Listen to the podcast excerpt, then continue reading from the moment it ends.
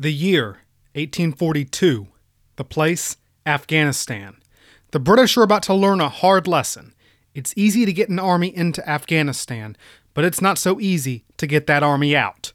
I'm James Hauser, and welcome to Unknown Soldiers.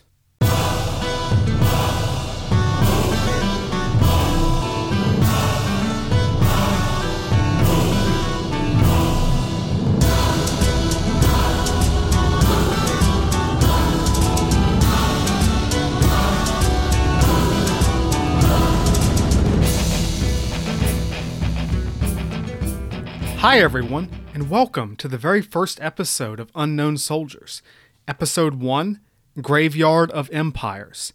I'm your host, James Hauser, and I'm super happy that you are here. Hope you guys are having a fantastic day. So, I got a really interesting story for you guys today. The First Anglo Afghan War of 1839 to 1842. Most of my American listeners, which is probably all of you right now, might have some inkling that once upon a time the British Empire got involved in an invasion of Afghanistan. But y'all might not know what happened or how it all went down. Well, you stick around, you're going to hear all about it. A couple things I need to say. First, this is not just history, but military history. So there's some dark and bloody stuff going on. This podcast is PG 13. The language is clean, the content is not. Second, all my sources will be posted on my website. So if you want to know where I got my information, that's where you can find it. Finally, any errors, mispronunciations, or mistakes are my own. I'm trying to be entertaining, but all the information I'm giving you is accurate to the best of my knowledge. This was a real story with real people who don't deserve to be unknown soldiers. But before we get going, if you want to know more about what of what this podcast is about, or what my whole deal is, or even a little about who I am, I have an intro podcast on the feed right now episode zero, as well as a website, unknownsoldierspodcast.com. So you can check that out if you like. If not, let's get into it. Our story today begins with a painting. In the 1870s, the British middle class had a new heroine of the hour, Elizabeth Thompson, Lady Butler. This young, pretty, well born lady became famous for, of all things, battle paintings, you know, epic battles, cavalry charges, the melancholy aftermath, and all sorts of other military themed depictions from recent British history. Despite never having actually seen war, because she was a noble lady in Victorian England, of course, she somehow managed to capture both its appeal and its brutality. One particular painting from 1879 stands out. It was called Remnants of an Army. Unlike her usual fare, this one depicts a lone rider, nearly falling out of his saddle from despair and fatigue, crossing a dusty plain to approach a desert fortress. Without already knowing what the painting is trying to depict, most observers today would have no frame of reference for this image. But for the British in the 19th century, it was an image they could not forget, no matter how much they might have wanted to. The Lone Rider is Dr. William Brydon, and the city is Jalalabad in the mountains of Afghanistan. Dr. Brydon was supposedly the only man to escape one of the greatest disasters in British military history. In the mountain passes behind him lay the ruins of an entire army destroyed by their own arrogance. The story of this expedition was well known at the time, so most Victorian observers would have known the subject and story of the painting as soon as they laid eyes on it. Lady Butler's painting was timely because as she was putting oil to canvas, the British were going off on another invasion of Afghanistan. Some people never learn, but here I am saying that as an American, right? Still, though, I bet most people in Victorian England looked up at poor Dr. Brydon on that canvas and felt a chill go up their spines. If the definition of insanity is doing the same thing over and over again, what do we say about every world empire that tries for some reason, to invade Afghanistan. Our story today is the First Anglo Afghan War, the first, but not the last time, that Britain decided that it was just a great idea to invade Afghanistan. We're going to talk about why this war happened, how the war went, and how the war ended. We're also going to talk about the men who fought British, Indian, and Afghan, and the women who went along for the ride. The British tend to treat their imperial wars as like this heroic drama starring British officers and soldiers, but I'm James Hauser, and I give you both sides of the story. To get to the full scope of the First Anglo Afghan War, we need to hear from the Afghans too. Finally, I'll tell you why it's important. You're asking, why should I care? You should care, and I'm going to tell you why. And because this is an epic story, there will be breaks.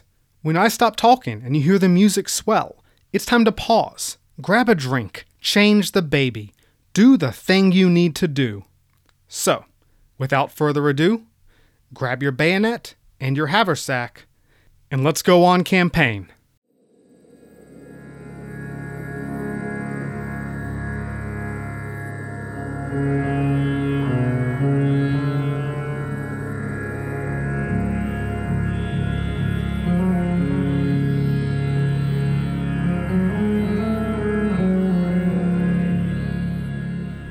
Where are we going, you ask?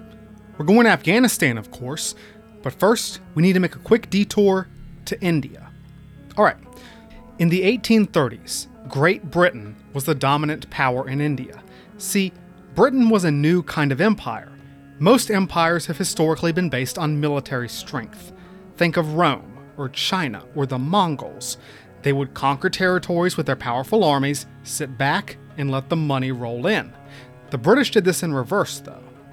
Instead of leading with armies and letting the money follow, the British led with money and let the armies follow. It was a highly cost effective system that allowed them to take over existing political structures and use them as puppets. That's pretty much what they did to India, and that's what they would try and do to Afghanistan. The upshot is by the 1830s, a few thousand white guys in the Honorable East India Company had become the virtual rulers of over 100 million people in India. The East India Company was a weird organism. It's kind of hard to explain. It was like a state corporation under control of its shareholders, but closely tied to the British government. In India, it literally was a government with its own standing army and administration. The East India Company's Governor General was essentially the British overlord of India. This period of Indian history, from about 1757 to 1858 was company rule, that's what it's called, and it was boom times for the British Empire. At one point, the East India Company controlled half, half of all world trade cotton, silk, indigo, salt, spices. They ruled it all, and they were always looking for new conquests. I mean, markets. Sorry, markets. It's a subtle difference. But as powerful as the British Empire was, it had a rival. After the defeat of Napoleon at Waterloo in 1815, there were only two Western powers left with real global ambitions Britain, with its naval and trade dominance, and the vast land power of Tsarist Russia. Britain and Russia, as it turned out, were on a collision course because Russian influence and imperialism was spreading throughout Central Asia and the Middle East. By the 1830s, Persia, for instance, was basically a Russian puppet state, and Russian agents were constantly popping up all over Central Asia. This invoked great fear and insecurity in Britain. Throughout the whole Victorian era, British media was constantly wailing about the Russian menace. There was even a whole subgenre of like invasion literature describing the vast Russian hordes that were going to attack London or Delhi any day now. Russia wasn't going to invade England. With what navy? But the British were definitely worried that Russian expansion through Central Asia would enable them to invade India, the most important part of their empire. For most of the 19th century, therefore, Britain and Russia would struggle for control of Central Asia in a dirty war of spies, saboteurs, and even assassins. It was called the Great Game. Various agents and incognito observers would travel across nearly uncharted territories to try and foil the latest plot of the Tsar or the Queen. They would travel in disguise, gather information on the activities of the enemy, and report back. Sometimes the agents would even try to sabotage each other's plans. It was very romantic and exciting, like a whole bunch of swashbuckling adventure novel style events, and adventure novels were written about the Great Game. If this sounds a little bit like the Cold War, yeah, you're not the first person to notice. It is a lot like the Cold War. The first of these great agents, your 19th century James Bond, if you will, was a Highland Scot named Alexander Burnes. Burnes was a well connected, handsome, resourceful young man with extraordinary talents. He also really loved the ladies, which would end up being his fatal flaw. Burnes became legendary when he made an expedition deep into Central Asia to the great trading city of Bukhara. Upon his return, he wrote a best selling book about his experiences, because of course he did. Burnes was like a celebrity, and he was also one of the main British experts on Central Asia. This made him an ideal choice, in 1837, for one of the first major British contacts with Afghanistan. So we have to go to Afghanistan, right? These days, Afghanistan is pretty far from the center of the world, but that wasn't always the case. For most of history, Afghanistan was a very valuable piece of real estate, for one big reason the Khyber Pass. This is the best land route through the Hindu Kush Mountains, which makes it the only good connection between Central Asia and India, which made it one of the most important strategic and economic choke points on the continent, the Khyber Pass. So there's this meme, right? This saying that Afghanistan has never been conquered. And it's just not true, man. Afghanistan was conquered all the time because everyone wanted to control the Khyber Pass. It was a magnet for conquering armies that either needed to use the pass as an invasion route or needed to stop someone else from using the pass as an invasion route. Invading India through the Khyber Pass was practically the Eurasian national sport. You have the Persians, Alexander the Great, the Arabs, the Turks, the Mongols, the Mughals. If you rule India, the Khyber Pass is where your next problem is coming from. So if the Russians tried to invade India, they would have to use the Khyber Pass. But to control the Khyber Pass, you have to work with the locals. The difficult and divided land of Afghanistan is inhabited by a difficult and divided people. It is a mind melting rainbow of tribes and clans and ethnic groups. Most of them live in decentralized villages under local leaders, and few acknowledge any authority beyond the tribal chief. Leadership in Afghan society has always been collaborative and decentralized, based on tribal coalitions and ethnic loyalties more than any real center of power. Afghanistan is not a nation the same way the United States, France, or China is. All this makes Afghanistan very, very difficult to control and conquer. So, what was a conqueror to do? Well, you could try to impose direct control on Afghanistan. You might win some battles, but it was both expensive and nigh impossible to permanently subdue this broken land. It was much less of a headache, much cheaper in the long run to just pay the tribes off with cash, especially those tribes that live near the Khyber Pass. After all, the only thing anyone really wanted in Afghanistan was the Khyber Pass, and if those guys were paid off, they stayed quiet. So a light touch and a generous purse became the only way to conquer, quote, Afghanistan. Over the centuries, these subsidies, these payments to the tribes, became a staple of the Afghan economy and an important source of power for the tribal chiefs. Now, what was Afghanistan up to lately? In the 1740s, very briefly, Afghanistan went from being the crossroads of empires to being an empire in its own right. Ahmad Shah Durrani, an experienced military leader, rallied a coalition of tribes and built a large empire based on Afghanistan his plundering of India and the riches he gained from that even turned the cities of Kabul and Kandahar into centers of culture and learning and really awesome poetry. Ahmad Shah Durrani is kind of considered the founder of modern Afghanistan, your Afghan George Washington. Kind of, sort of, not really. But a lot of this was smoke and mirrors. See, Ahmad Shah's empire was powerful, but fragile, like a glass cannon. It was built on an unstable coalition of tribes and his own personal charisma, and when he died in 1772, his sons all started murdering each other for power. For about the next 70 years, Afghanistan was just a murderous conga line of men trying to gain, regain, or keep the throne. Literally, anytime someone did gain the throne, he immediately had 20 brothers or cousins or uncles out for his head. And even if he managed to fight them off, he probably didn't control much beyond the capital of Kabul itself. This is the rule in Afghanistan, and remember this there's always someone gunning for you if you're on top in Afghanistan. Now, I should make this clear. These Afghan tribal feuds are dark, nasty stuff. Some of this is horror movie material. One of the slightly psychotic things about it is how these awesome Afghan poets always described it in such pretty words. So in, the, in 1800, right, one of the Shahs, Shah Zaman, is imprisoned, and his captors blinded him with a hot needle because that's what you do. The Afghan chronicler Mirza Atta described it like this The point quickly spilled the wine of his sight from the cup of his eyes. Yeah, so that's pretty rough. A Hallmark movie, this is not. Occasionally, though, someone managed to avoid being horribly murdered. Shah Shuja Durrani, the grandson of Ahmad Shah, came to the throne of Afghanistan in 1803.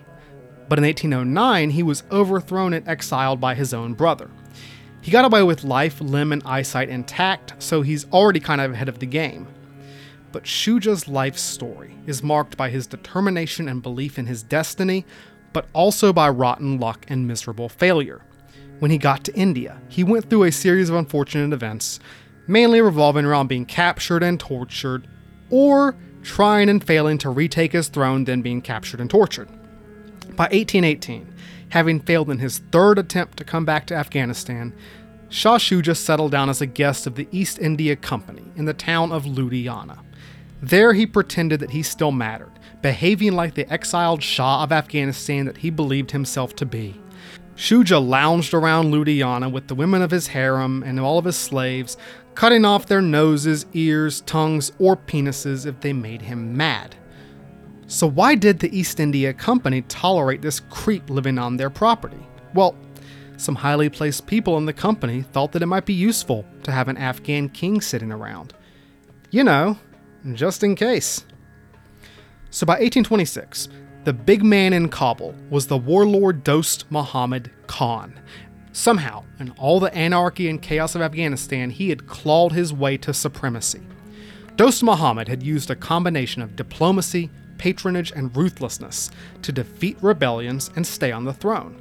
It took a strong, clever man to wrangle the Afghan tribes, and Dost Muhammad was about as strong and clever as they came. He inherited an Afghanistan torn by war, with an empty treasury, and no standing army, and somehow he made it work. He still had to beat off challengers with a stick, including Shah Shuja in his fourth attempt to reclaim his throne in 1834. Didn't go well then either. So when Alexander Burnes arrived in Afghanistan on his journeys, this is the situation he found. Dost Muhammad, carefully ruling a very disunited, fragile kingdom through strength, skill, and of course, tribal subsidies. He had no control at all in the west or the north. In various cities like Kandahar or Herat were practically independent.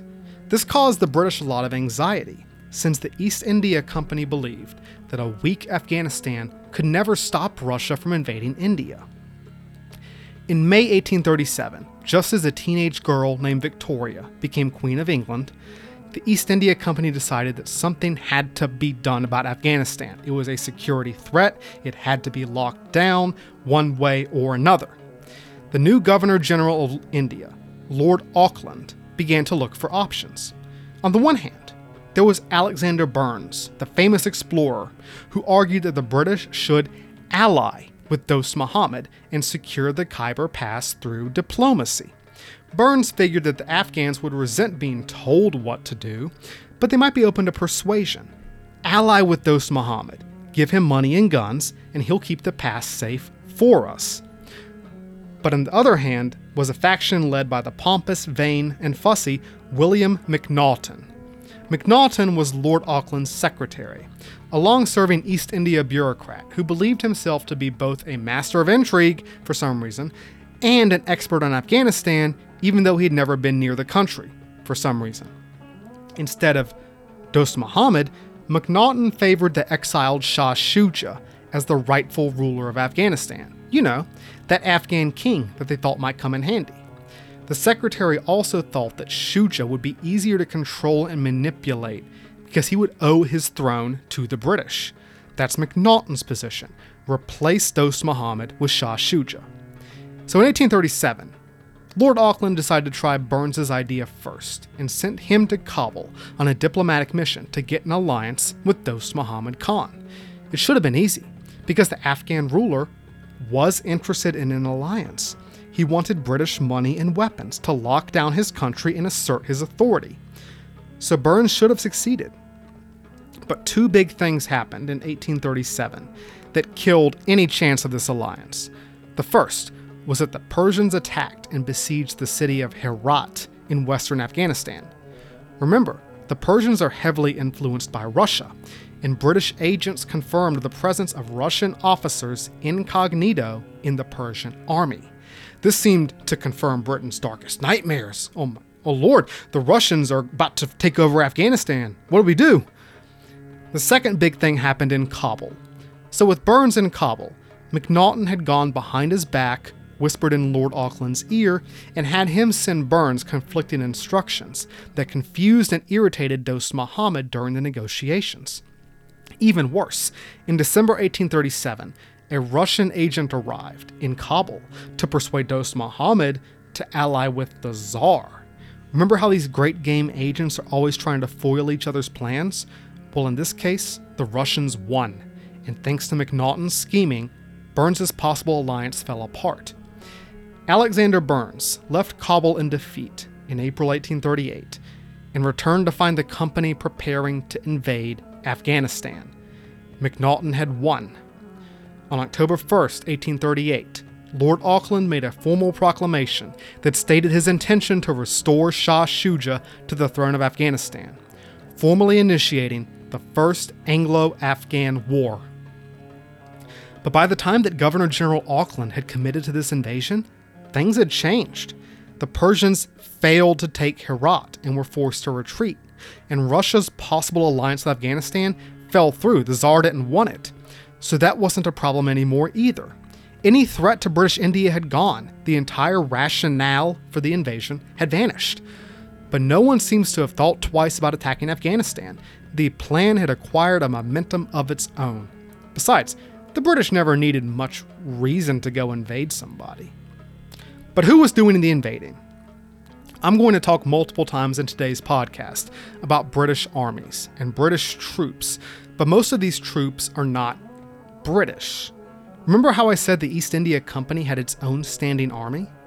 The East India, rank and file, were mostly native Indians, drilled and trained to fight in the European style and led by British officers. These mercenary Indian soldiers were often called sepoys, and it was these troops that had done the heavy lifting in the conquest of India. Britain never could have conquered India without Indians. So there's a difference between the regular British Army and the sepoy regiments of the East India Company's army. The vast majority of the troops that fought in Afghanistan would be sepoys. And they function a bit differently from the British regulars. I love the sepoys. They're, fascinating to me, really fascinating. See, they came from traditionally military castes. They were usually recruited from the same community or village, and Indian customs were incorporated into the usual British system. This included the practice of bringing entire families along to war. Each sepoy usually had a wife and several children, and there was there wasn't no welfare system to support them in their village. There was no social security or anything. So he was their only source of support. For every sepoy that invaded Afghanistan, almost three camp followers, the women and children, marched with him. The consequences would be tragic. The British soldiers and sepoys were both trained to fight in close infantry formations with volleys of musket fire. That's their fighting tactic, the usual European tactics of the time. Every soldier in the British Army still carried the Brown Bess, a muzzle loading musket with a bayonet. They'd carried this thing since 1722, from Bunker Hill to Waterloo, and now in India in the 1830s. It weighed 9.6 pounds, was 39 inches long, easy to use and maintain, but had a very short range of about 100 yards. So, no, it wasn't an assault rifle, but it did the business. The invasion would be commanded by General Sir John Keane, but the real brains of the operation was William Macnaghten, the fussy, top hatted secretary who had thought this whole thing up. The British Army of the Indus was composed of 14,000 East India sepoys, 1,000 British regulars, and a rabble of about 6,000 mercenaries recruited by Shah Shuja for his glorious procession back home. The sepoys would be followed by no less than 38,000 civilian camp followers. The baggage train was enormous because the British seemed to think, for some reason, that they were going on vacation. I don't know. General Keane required 260 camels to carry all his crap, and the army's wine supply alone required 300 camels. One unit had two camels carrying just their cigars. These guys did not know how to pack light, man. I don't know what they're doing. So, this was the British force that would fight in Afghanistan. The generals and their ludicrous baggage, the sepoys and their hordes of wives and children, all marching along in red coats and white cross belts with tall black hats and gleaming muskets. At their head is William Macnaghten with his top hat, coattails, and spectacles. Tagging along was the young Alexander Burnes, who didn't like this plan but still wanted to go along for the adventure. Oh, yeah, success is written all over this thing.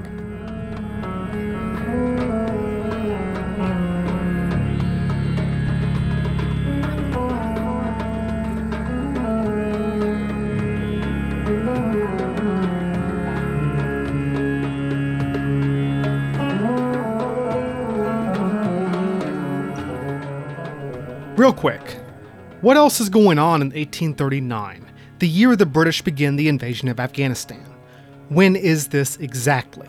Well, in America, Martin Van Buren is president. Abe Lincoln is just an unknown lawyer in Illinois. Photography is literally invented this year. Opera is all the rage in Europe, and Queen Victoria is 18 years old.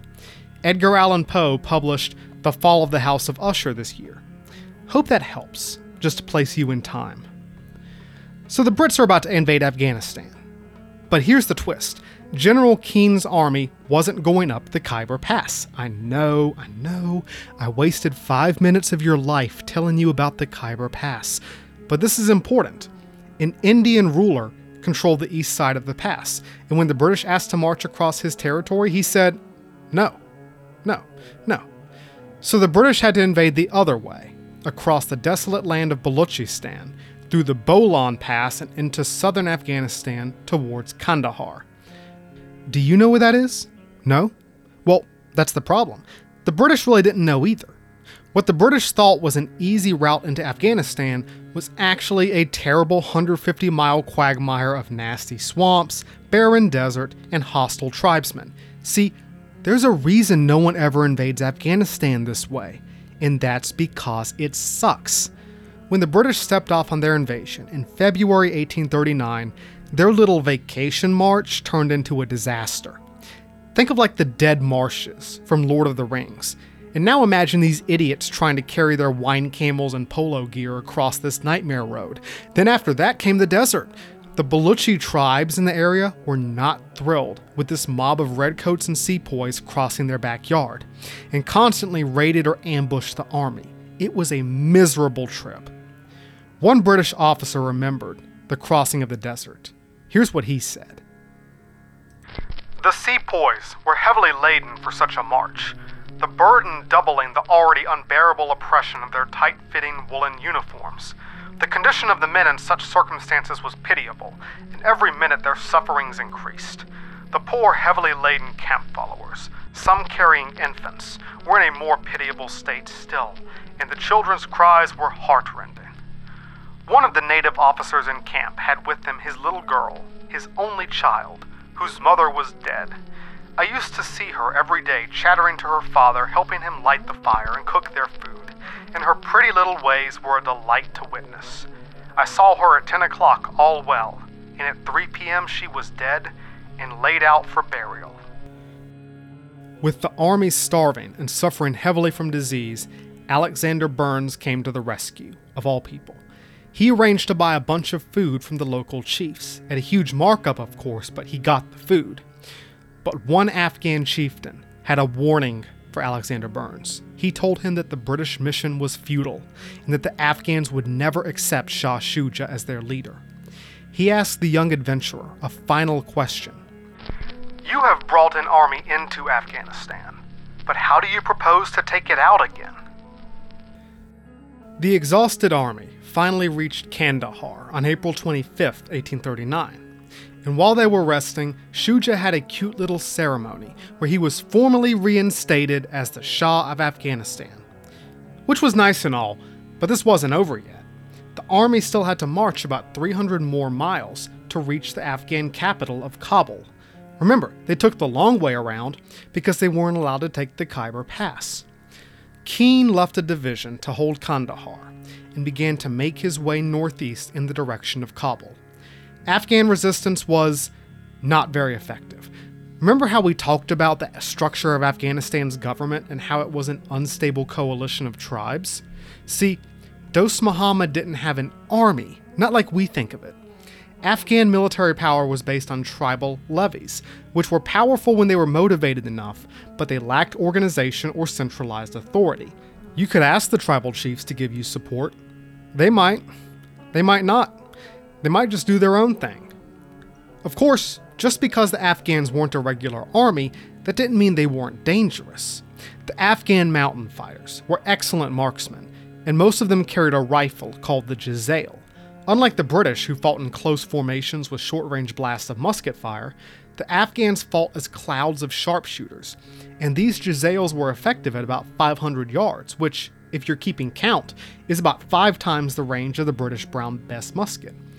If they weren't fighting on foot, the Afghans were fighting as light cavalry, launching hit and run attacks, then disappearing back into the hills. Now, these Afghan tactics were really annoying and they caused some casualties, but they weren't going to stop the British. About halfway to Kabul, though, the army found something that could stop them.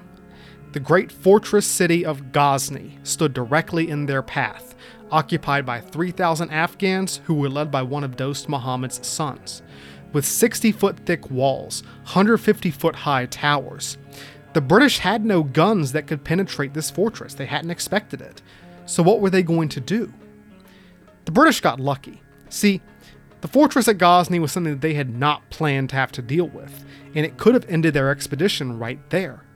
But one of Alexander Burnes' agents found a local Afghan who gave them some vital intelligence. All of the entrances to the Ghazni fortress were bricked up, except one on the north side. If the British managed to launch a surprise attack at this position, they could overwhelm the fortress before the Afghans even knew what was happening. Under cover of darkness, on July 23rd, a small group of engineers snuck up to the wall and began to pile 300 pounds of gunpowder against the north gate. When the charges went off, the wall was shattered in a thunderous roar, bricks and dust flying everywhere. Within minutes, storming parties of the Queen's infantry were charging blindly into the cloud of smoke, stumbling through the rubble and relying on their bayonets to deliver a shock to the Afghan defender. Their leader was General Robert Sale, known to his troops as Fighting Bob. On foot at the head of his men, he was wounded and nearly killed, but managed to behead his attacker with the chop of his sword. Fighting Bob isn't a name you get for nothing. It took the British the rest of the day to finish clearing Ghazni. At the cost of 17 dead, they had taken the fortress, and the road to Kabul was open. The storming of Ghazni sent shockwaves across Afghanistan. When the news arrived, Dost Muhammad's little army that he'd been assembling near Kabul began to give up and head for home. Nope, not fighting that. So, even though Ghazni wasn't a huge battle on its own, it had a big impact on Afghan morale. Dost Muhammad and his son, Akbar Khan, fled Kabul for the hills of northern Afghanistan. The Army of the Indus reached Kabul in triumph on August 7, 1839. Shah Shuja led a marvelous procession into the city, covered in jewels and mounted on a white horse, and he was met with silence. See, the Afghans didn't really have strong feelings about Shah Shuja one way or another. You've seen one Durrani prince, you've seen them all. He hadn't actually been to Afghanistan in over 20 years, but uh, who knows? Who knows? Maybe he'll make a good ruler. But the Afghans did have strong feelings about all those redcoats marching behind him. That gave them reason to worry. But the British had won. Sure, the invasion had started out pretty rocky, but they'd taken the castle, the rightful king had returned, and everything had worked out. And most importantly, the Russian menace had been thwarted. Good show, lads. Well done. War's over. But remember what that chief said. They had gotten their army in. How were they going to get it out? Dost Muhammad and his charismatic and talented son, Prince Akbar Khan, were still at large. Shah Shuja's support was very fragile. Finally, the vast majority of Afghans didn't act conquered. They seemed to adopt a wait and see approach. How was this going to play out? When they weren't sullen and defiant, they were cautious. None of this boded well if people were paying attention. But the British weren't paying attention. The war was over. They'd won. In late 1839, Lord Auckland pulled General Keane and about half the army out of Afghanistan. He had gotten involved in another war in China over something called opium, long story, and he needed the resources for that new project. The fussy and stubborn William Macnaghten, the new envoy to Kabul, was now virtually in charge of the remaining British forces in Afghanistan. So, with the war apparently over, the British made themselves at home. Besides the main garrison in Kabul, they placed smaller garrisons across the country, especially in Kandahar and Jalalabad. Jalalabad was critical because it was midway down the Khyber Pass between Kabul and India. The main army, still stationed at Kabul, required a base of operations. They wanted to use the Bala Hisar fortress, the main fortress of Kabul, but Shah Shuja was currently living there, and it wasn't a good look for British soldiers to be literally in his house, so they had to build their camp somewhere else. The camp they built, the Kabul Cantonment, turned out to be one of the single worst decisions in the history of the British Army. It was in the worst possible place, with the worst possible design, it was placed in a spot of low, swampy ground overlooked by multiple nearby fortresses, so the Afghans could see everything inside the fort. The big rectangular camp was surrounded by two miles of low earth wall and no other fortifications. Worst of all, the British, for some reason, stored their food and ammunition in separate fortresses a quarter mile outside their camp, one Afghan castle literally sat between the camp and its food supply. I've done my research, and I, I still can't figure out why they did this. I, it doesn't make any sense. It's just lunacy. But the war seemed over, and the British were on peacetime footing. Their officers built a racetrack. They started playing polo. They were even out ice skating. And as the cantonment filled up with barracks and houses, it also filled up with camp followers. British and Indian wives and children arrived to join their husbands in the totally peaceful occupation. One of these wives will be a main character for the rest of this episode Florentia, Lady Sale, the wife of Fighting Bob Sale. Lady Sale is awesome, no two ways about it. The army wife to put all other army wives to shame. They called her the Grenadier in Petticoats because of her powerful personality and courage. She'd even brought along her own daughter, who was engaged to a young British officer. But the British enjoyed occupation duty a bit too much. They were living it up, man, drinking huge amounts of alcohol and enjoying the company of Indian prostitutes, much to the horror of the locals. It got even worse when the occupiers started enjoying the company of Afghan women, which seriously offended Afghan senses of honor and masculine pride. The British soldiers even had a rhyme. A Kabul wife under burqa cover was never known without a lover. Maybe don't let the Afghans hear you saying that, guys. One Afghan writer recorded how the British behaved. The English drank the wine of shameless immodesty, forgetting that any act has its consequences and rewards, so that after a while, the spring garden of the king's regime was blighted by the autumn of these ugly events. The nobles complained to each other. Day by day, we are exposed because of the English to deceit and lies and shame. Soon the women of Kabul will give birth to half caste monkeys. It's a disgrace. And no one was worse about this than the great game adventurer Alexander Burnes. He couldn't get enough of the ladies, and apparently they couldn't get enough of him. His man whoring was extremely visible and extremely offensive to the Afghans. Now, all of this bad behavior could have been ignored if Shah Shuja's new government had been worth a crap. But it wasn't.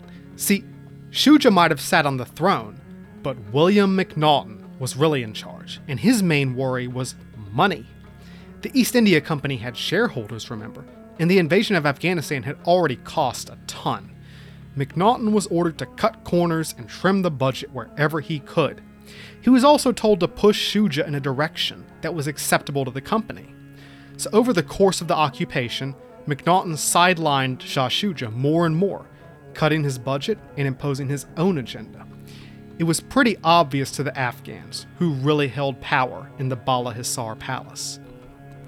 One of Macnaghten's big projects was an Afghan national army, built on the same lines as the British Army.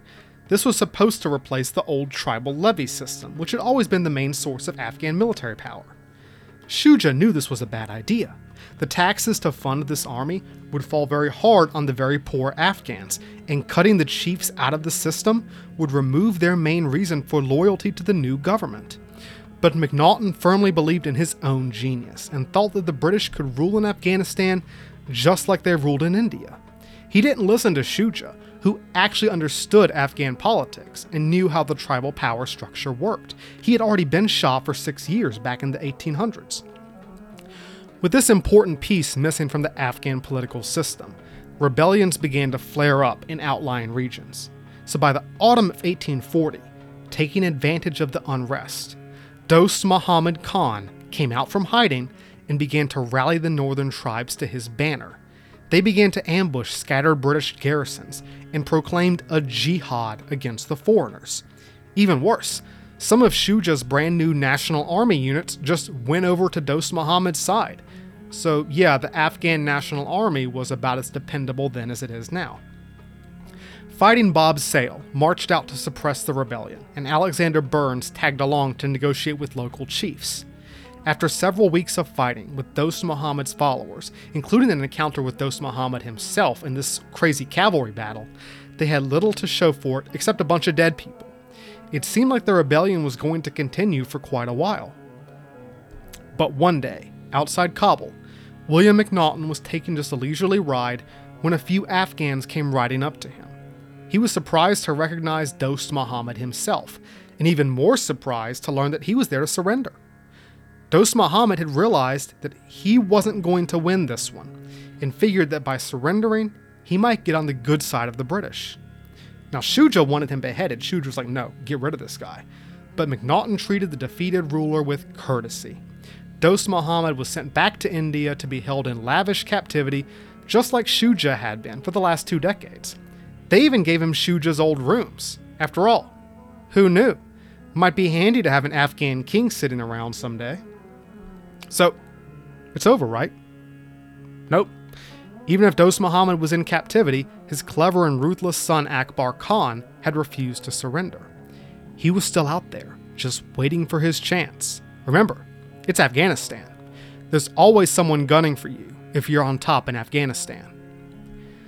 The winter of 1840 to 1841 passed with only a few skirmishes. There was still resistance, but now that Dost Muhammad had been captured, Macnaghten and the rest of the British fell into a false sense of security. The occupiers were oblivious to the rising tide of hatred and resistance around them. The Afghans continued to stew in the insult of their occupation. The mullahs preached against the infidel foreigners, and it became clearer by the day that Shuja had no real power in Afghanistan. This is the problem with puppet rulers. The more obvious it is that they're a puppet, the less effective they are. Sooner or later, something was going to snap. As the British sat on the tip of a volcano, a new commander arrived to take charge of British troops in Afghanistan. Major General William George Keith Elphinstone was an extremely well connected man from a powerful British family, and he owed his appointment to his personal friendship with Lord Auckland. He was also a nice person, and this was the best you could say about him. Elphinstone was weak, elderly, ridden with gout, indecisive, incompetent, and totally ignorant of India or Afghanistan. He could barely mount a horse, and his last service had been leading an infantry battalion at Waterloo. You know, 25 years ago. He hated India and the Indian troops he led, calling them woolly black Negroes. His words, not mine. He was the worst possible choice for his job, and to top it all off, Elphinstone didn't even want the job. He'd only come off reserve status to pay off his debts, and the Afghan job hadn't been given to him as a favor, not because he was competent. So while unrest continued to rise, Macnaghten continued to send overconfident reports back to India. Lord Auckland reported that it was awesome that things were going so well, and since things were going so well, they would have to cut his budget again. Afghanistan was costing a million pounds a year to pay all those soldiers, buy supplies, pay off the tribes, and subsidize Shuja's court. Macnaghten weighed up all these costs, looked at what he could cut, and decided to cut the tribal subsidies. He summoned all the tribal leaders, including the Ghilzai chiefs, the men who guarded the Khyber Pass, to th- tell them their budgets were being cut in half. Sorry, guys, that's how it is. No hard feelings, right? Yes, hard feelings. The chiefs were pissed. They believed that they had worked hard for that subsidy. The tribes of the Khyber Pass had been paid by every ruler who ever set foot in Afghanistan, all the way back to the ancient Persian Empire, to safeguard the passes to India. By cutting their pay and undermining the political order, in their eyes, Macnaghten had insulted them and trampled on their traditional rights. He had even alienated some of Shuja's biggest supporters, who were able to look the other way at all the depravity of the British soldiers as long as they got their check. The problem was that by 1841, the chiefs and the tribes could not afford these cuts. Their taxes had been raised. All that British cash flowing into Afghanistan was causing inflation. Prices had risen by almost 500%. For the Afghan chiefs, their communities and societies depended on the subsidies that they had been paid for centuries. And now, when Afghanistan's economy was collapsing, this little man in his spectacles and top hat and coattails was basically telling them to pull themselves up by their bootstraps. Get a real job, he said. Predictably, as soon as the Ghilzai chiefs returned to the Khyber Pass, they began to ambush British supply columns a frustrated Macnaghten decided to send General Sale up into the pass to clear out these impudent rascals. On October 9, 1841, General Robert Fighting Bob Sale left Kabul with a thousand men, and within days, they were fighting for their lives in the narrow, rocky Khord Kabul Pass. Fighting Bob, who was basically being wounded all the time, took a bullet in the ankle, but his troops kept their cool and avoided being overwhelmed. After a month of hacking their way through the mountains, Sale and his men finally reached the walls of Jalalabad on November 12th. They had no choice but to hunker down. The hills around them were full of Afghan tribesmen, and no help was coming. General Sale hoped his family was safe. They were not safe, because while he was fighting his way to Jalalabad, everything back in Kabul had finally gone to hell.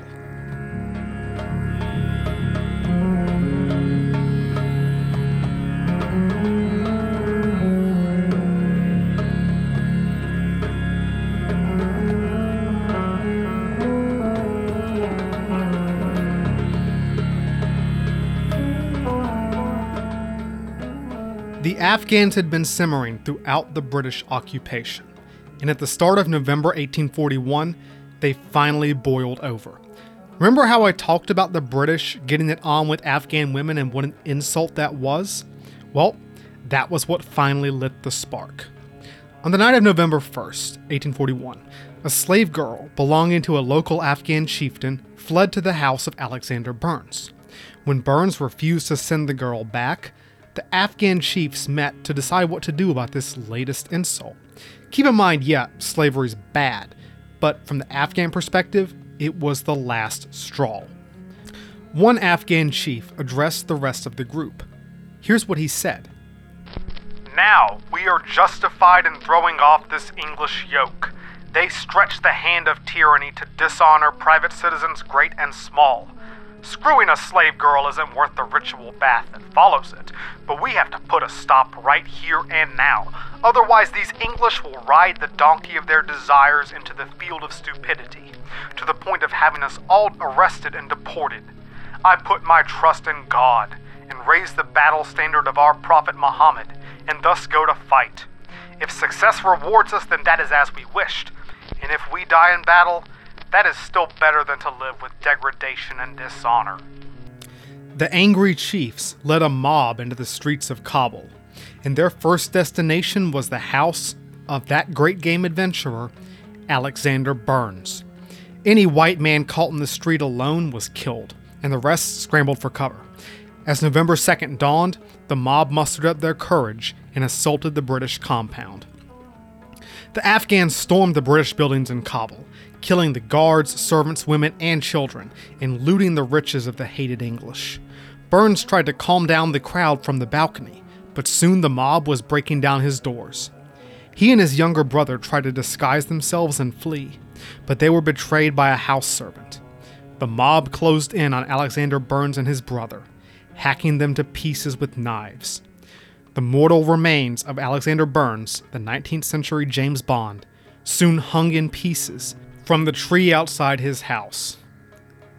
It took five hours for the people of Kabul to destroy the embassy, while the British troops in the cantonment were half an hour's march away.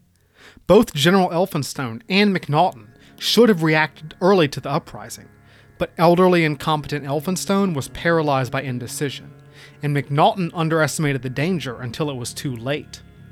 The only one who made any move to save Alexander Burnes was Shah Shuja, of all people, but the troops that he sent from the Bala Hissar Palace failed to make it to Burnes's house in time. The total lack of a British response to the uprising gave the Afghans a huge boost of confidence. The chiefs hadn't really expected their insurrection to be so successful, they were just acting, but found out that they were pushing in an open door. If Elphinstone or Macnaghten had acted quickly, they could have prevented the uprising from gaining momentum. But they didn't. Soon, thousands of Afghans were flooding into the city from the countryside. The British were forced out of Kabul entirely and had to take shelter inside their cantonment. The army was under virtual siege, cut off from their food and ammo, which, remember, were outside the cantonment in an indefensible camp surrounded by high ground. All their bad decisions were piling up. The uprising rippled across Afghanistan. Isolated British garrisons were being massacred or forced to retreat. Soon, the only forces left were the main army outside Kabul, pinned down and surrounded by Afghans, and the forces still holding Kandahar and Jalalabad. Macnaghten had finally woken up to the danger he was in. He sent messages to General William Nott's garrison in Kandahar and to General Sale in Jalalabad, asking for reinforcements. But both Kandahar and Jalalabad were barely hanging on themselves. There was no help coming from India, since Lord Auckland's treasury was empty. As soon as he heard of the uprising, in fact, Lord Auckland had basically written Macnaghten off. It would just cost too much money to come save him. Lady Sale, locked in the cantonment with the other women and civilians, was disgusted with General Elphinstone's feeble reaction. He sat in a black funk of depression, confused and indecisive, as Kabul burned and the Afghans surrounded his camp.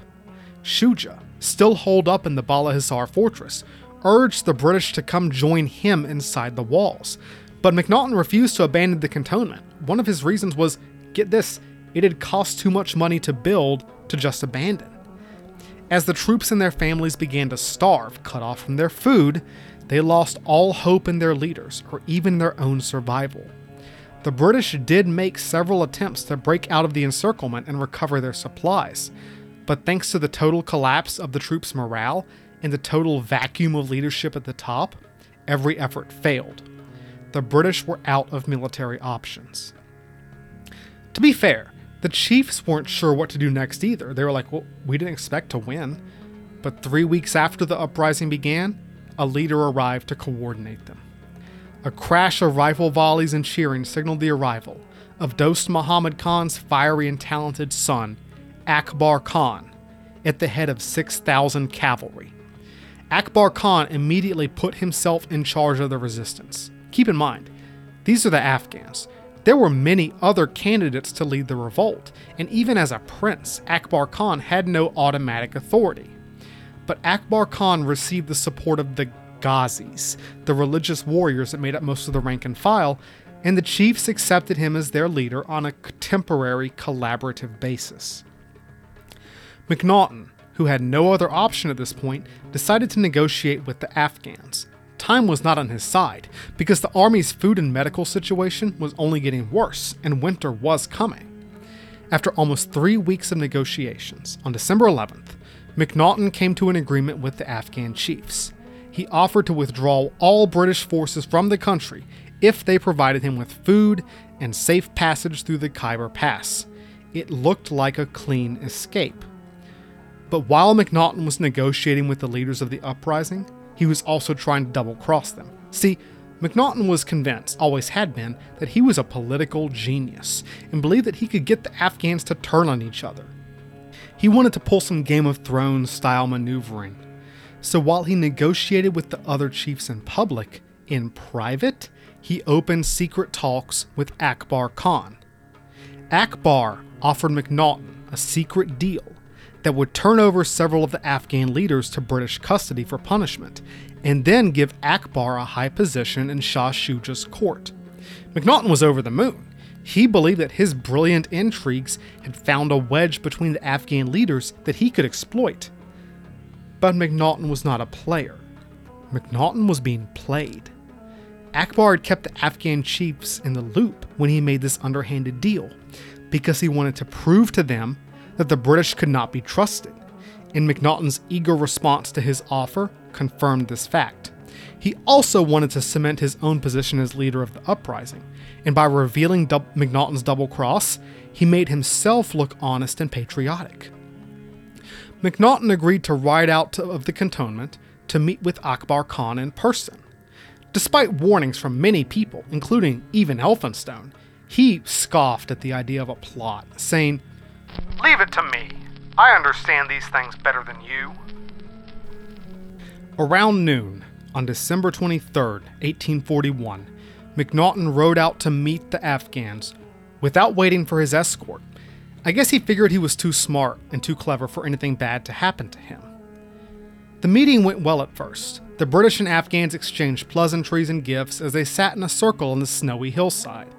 As the meeting went on, though, Macnaghten's staff noticed a growing number of Afghans crowding in around the meeting. When they asked Akbar what was going on, he just smiled and said, They are all in on the secret. Then the Afghans struck. Macnaghten's aides were seized, disarmed, and dragged away from the meeting, but they were sent back to the cantonment unharmed. The same could not be said for William Macnaghten. As the little man lay cowering at the feet of Akbar Khan, the prince yelled, You are the minister of a great king, the head of a glorious army. All foreign dignitaries pay tribute to your knowledge and accomplishments. But I must beg to differ and consider you a fool, one whose word cannot be relied on, who reveals his inner treachery by what he writes. You have not been able to get the better of us in battle, and now you seek to destroy us by deceit. You faithless, cheating trickster, so quick to betray our agreement. Did you think I would trust you? Do you think it would be so easy to get us to mutually destroy each other for your convenience? Do you realize what a ridiculous figure you cut? Shame on you. You are a laughing stock. Akbar proceeded to kill Macnaghten on the spot. According to the British, he shot him with a pistol, but according to the Afghans, Akbar sliced his head off with his sword. Lots of beheading in this story. Either way, Macnaghten's severed head, still with its top hat, and his limbs were paraded throughout Kabul, and his torso was hung from a hook for all to see in the Kabul marketplace. William Macnaghten, killed trying to break the terms of the treaty he had signed with the Afghans, had forgotten the rule. There's always someone gunning for you if you're on top in Afghanistan. With Macnaghten dead, the command now passed to General Elphinstone, so it basically passed to an empty shell. Elphinstone was about as useful as a box of rocks. He had no idea what to do next. Akbar Khan, with his sword still bloody from Macnaghten's murder, promised Elphinstone that the British would be given food and allowed to leave peacefully. But first, the British had to hand over their artillery and all their money. While some officers pleaded with Elphinstone to take shelter in the Bala Hissar, Elphinstone seemed to be set on leaving Afghanistan as fast as possible. The British did as they were told, giving up their heavy guns and their treasury to Akbar Khan. But the food never seemed to come. There was always another delay. It would come tomorrow, maybe the next day. You understand. The few Afghan friends the British had left knew they were doomed. Shah Shuja seems to have been less upset with the British than surprised at how easily they had been defeated, and he mourned the death of Macnaghten, who he said really should have listened to him. Shuja pleaded with the British not to leave the cantonment, not to trust Akbar Khan, and to come hunker down with him in the Bala Hissar. But the British were set on their course. They began to pack what little food they had, saddle their pack animals, and gather their families for a desperate attempt to escape Afghanistan. To reach Fighting Bob's garrison in Jalalabad, Elphinstone's army would have to retrace Fighting Bob's steps by marching 90 miles through the snow covered Khord Kabul Pass. Snow had been falling for the last three weeks, temperatures were bottoming out. For a demoralized force with little food, little ammunition, and a desperately vulnerable train of camp followers, it was the next thing to suicide. On January 6, 1842, Elphinstone's army left the Kabul cantonment to begin their long retreat. They only had 4,500 fighting men, mostly Indian sepoys, except for the 700 Englishmen of the 44th Foot. They were accompanied by 12,000 other British and Indian camp followers, including Lady Sale and her pregnant daughter, who refused offers of protection and rode at the head of the column with the advance guard. The march began to fall apart basically immediately. Within hours of setting out, the British were being sniped at from every angle by the Afghan Ghazis with their long Jezail rifles. It was not long before the soldiers and civilians, exhausted and freezing, started falling out. They slumped over or just sat down to die.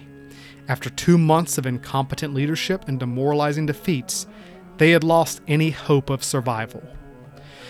The army only made five miles the first day. Most of the soldiers and civilians got up to continue the march the next morning, but some of them would never rise again. As the column moved on, discipline and order began to collapse. Units lost cohesion. The sepoys abandoned their units to protect their vulnerable families, slogging forward through the rising snow in a pathetic attempt to get back home to sunny India. The column was shadowed by groups of Afghans who launched ambushes and raids on their foes, seizing plunder and even captives from the straggling force. Soon Akbar Khan arrived with his cavalry to watch the British struggle. When the British demanded to know the reason for the Afghan attacks, they thought they had a truce, right? Akbar Khan just said they should have waited for his escort like he told them to. But he promised the British that he would provide food and an escort through the mountains if only they stopped and waited for the night. And Elphinstone stopped the army and made camp, to the dismay of his officers. For some reason, Elphinstone was still trusting Akbar Khan. He believed that he would carry out his promises. Lady Sale was disgusted with Elphinstone and his leadership. By these unnecessary halts, we diminished our provisions, and having no cover for officers or men, are all perfectly paralyzed with cold. The snow still lies more than a foot deep, no food for man or beast, and even water from the river close at hand difficult to obtain, as our people are fired on in fetching it. On the third day of the march, the army finally entered the Khord Kabul Pass, the beginning of the longer Khyber Pass, and that meant that they were now in Ghilzai country. Akbar Khan had some control over his own Ghazi warriors, but the Ghilzai didn't take orders from anyone. Remember that Akbar's leadership is based on consensus, not authority, and the Ghilzais were still mad that Macnaghten had cut their subsidies. These guys are the one group of people in Afghanistan you don't want to piss off, and they're pissed off. As they marched through the pass, Elphinstone's army walked into an ambush. The Ghilzais had been preparing the battlefield for days, setting up trenches and concealed positions, waiting for the British to come this way. Now they waited until the packed, freezing mass of humanity had come all the way into the valley before unleashing sheets of accurate rifle fire. Lady Sale saw the scene unfold. The confusion was fearful. The force was perfectly disorganized, nearly every man paralyzed with cold so as to be scarcely able to hold his musket or move. Lady Sale was leading and wrangling the women near the head of the column when she was shot in the wrist, and soon afterwards she saw her son in law fall with a bullet to the abdomen. Soldier and civilian alike fell under the accurate Afghan rifle fire. When the army finally managed to escape, they left many bodies dead or dying in the snow. Any women or children who fell behind were robbed and either killed or taken captive to be sold into slavery. Akbar insisted to the British that he had done everything he could to restrain the Ghilzais, but they had refused to listen to him. Well, the British thought this was a lie. He might have been honest. The Ghilzais were old foes of Akbar Khan's Durrani clan, and he was barely more welcome on their turf than the Redcoats were. It's honestly not clear whether Akbar Khan could have stopped the Ghilzais from attacking the British, and historians still argue over whether or not he ordered the massacre, let it happen, or even tried to stop it. My take? It's pretty clear to me that either way, he didn't try too hard to save his enemies from the consequences of their actions. The march continued, in the teeth of a ferocious blizzard. The line of march was peppered with bodies as the sub zero temperatures killed hundreds. Flesh peeled off their feet in chunks, soldiers' hands froze to their muskets. It was becoming clear to everyone that there was only one way this could end. So when Akbar Khan offered to take in the British women and children, Elphinstone accepted. Among them were Lady Sale and her pregnant daughter, who, who had just watched her new husband die of his mortal wound. Surprisingly, Akbar Khan treated his prisoners courteously, feeding and sheltering them, but he made no such effort for the poor Indian camp followers who were slaughtered or kidnapped along the march. The British and Indian soldiers knew they were doomed, but some of them kept going, fighting off their attackers time and again. I think they moved on out of inertia, like a sense of inevitability. Most of them did finally succumb to wounds or frostbite or starvation. By January 11th, six days into the march, only about 200 fighting men were still left standing. All the civilians had neither killed or taken prisoner. Akbar Khan's troops were still shadowing this last remnant of the British army, and at this point, he offered to negotiate with Elphinstone in person. But when Elphinstone and his leading officers came up to chat, they were taken prisoner and kept with the other captives. They would not be permitted to die with their men. They had to live with their failure. At the very top of the pass, the Kabul Pass, the remnant of the army was confronted with a six foot high barricade across the narrow path. As the final survivors tried to climb over this obstacle, most were shot down as the Afghans surged in behind them. Only a very few managed to get over the barricade and hurry off into the snowy forest. Among them was the army's last doctor, William Brydon, who accepted a pony from a dying cavalryman. After several narrow escapes, Dr. Brydon rode off into the darkness in the direction of Jalalabad. Behind him, on the morning of January 13, 1842, the end came. The last survivors of Elphinstone's army had managed to make it to the hill of Gandamak. There were only 65 men left, most of them from the 44th Foot, but some sepoys still stood by them. As dawn came, the British fired off the last of their ammunition in a desperate but futile last stand. After that, the Afghans closed in with swords and knives, and it was over. Only nine survivors were taken captive, including Lieutenant Thomas Suter, who hid the 44th's colors in his coat. As the final stand at Gandamak was taking place, Dr. William Brydon rode towards the walls of Jalalabad. Both he and his pony were wounded and he was nearly unconscious from exhaustion and pain when he was spotted by General Sale's garrison and brought into the safety of the walls. When asked what had happened to the army, he simply said, I am the army. Now, despite popular myth, Dr. Brydon wasn't the only survivor. There were still the British officers and women and children that Akbar Khan had taken prisoner, and a handful of sepoys and stragglers would trickle in over the next several days. But the 1842 retreat from Kabul was one of the worst disasters in British military history. The product of both bad political policy and military incompetence, this was the image immortalized in Lady Butler's painting of Brydon's narrow escape from the Khord Kabul Pass. Behind him, the pass was thick with bodies, baggage, and blood. Elphinstone's army was gone.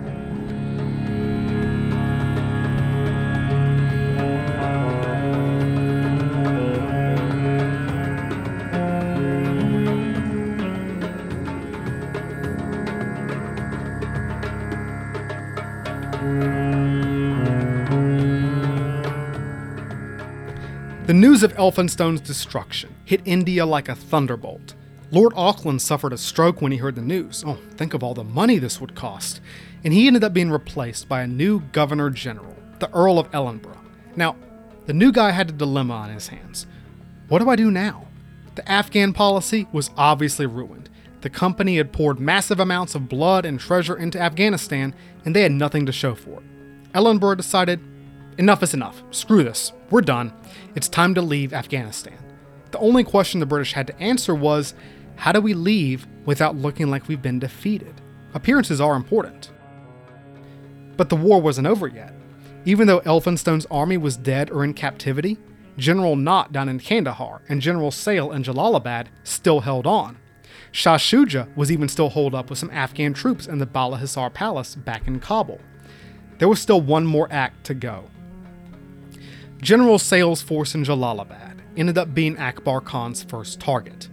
Akbar knew that the British would be out for revenge after Elphinstone's defeat, and by taking Jalalabad, he could control the Khyber Pass and block a second British invasion.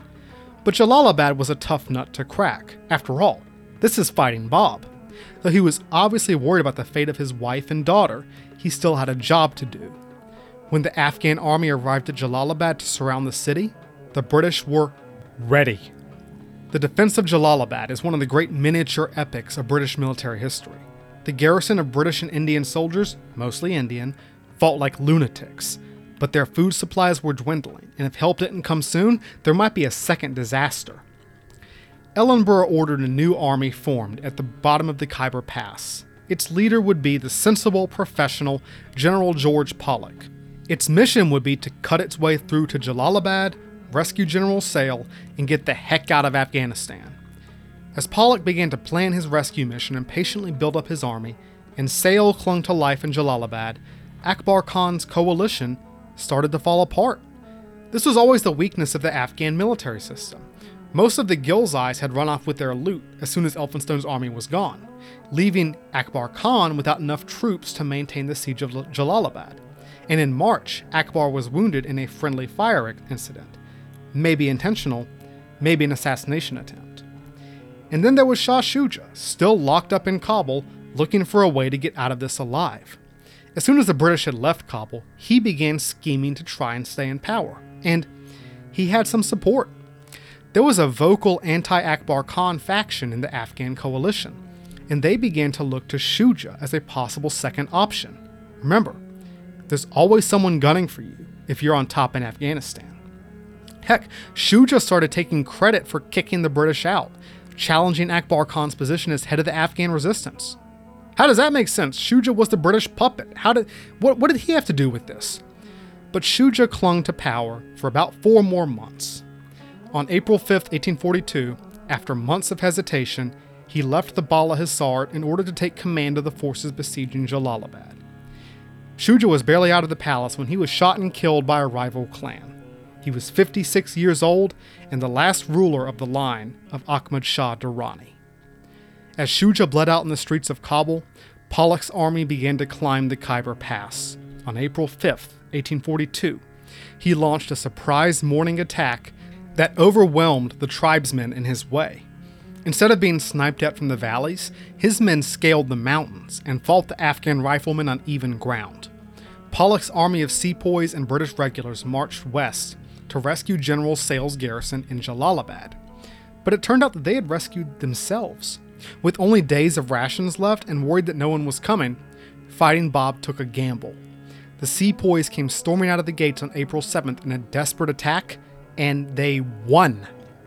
Outnumbered 3 to 1, Sale's brigade drove off Akbar Khan's cavalry with those precise blasts of musket fire that the British were so good at, leaving the field littered with bodies.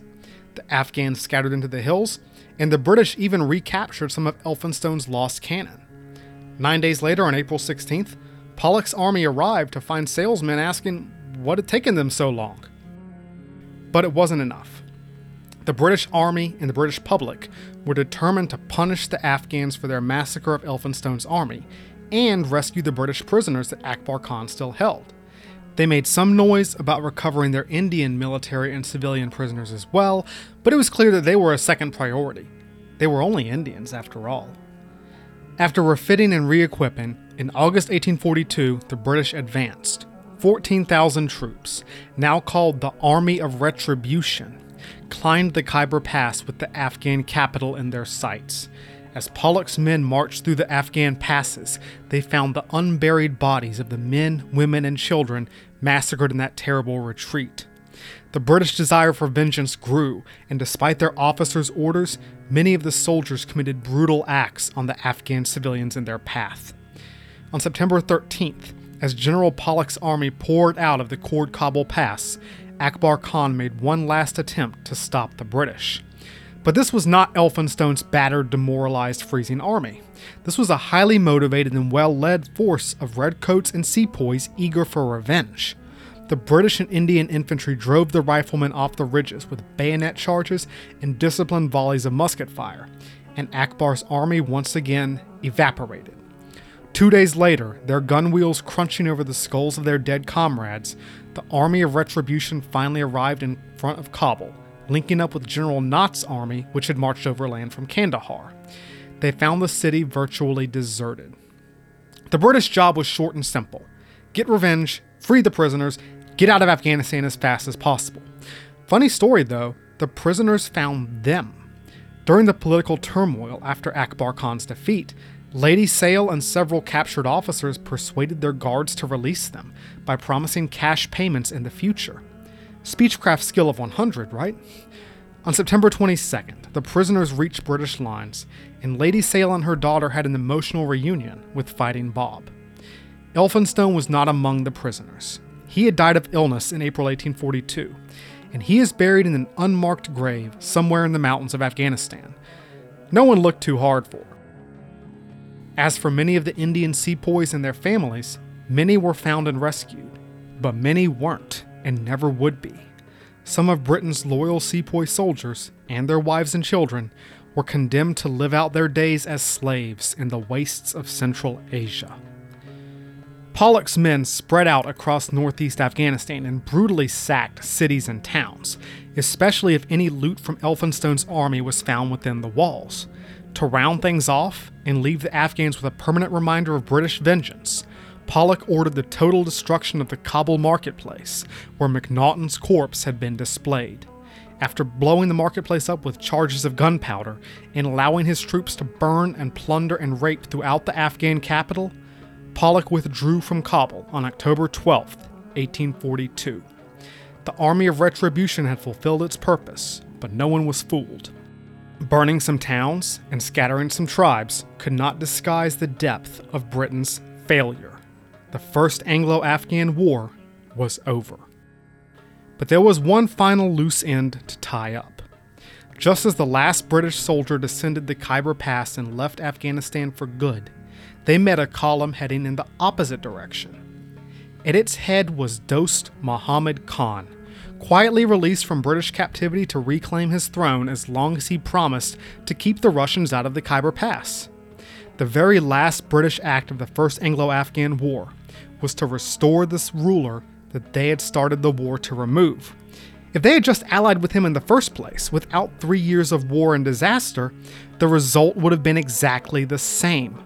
It was the last cruel irony in a war full of nothing but cruel ironies the British had learned a very important lesson, one that both the Soviets and the Americans would have to learn the hard way. It is easy to get an army into Afghanistan. It is very hard to get one out again.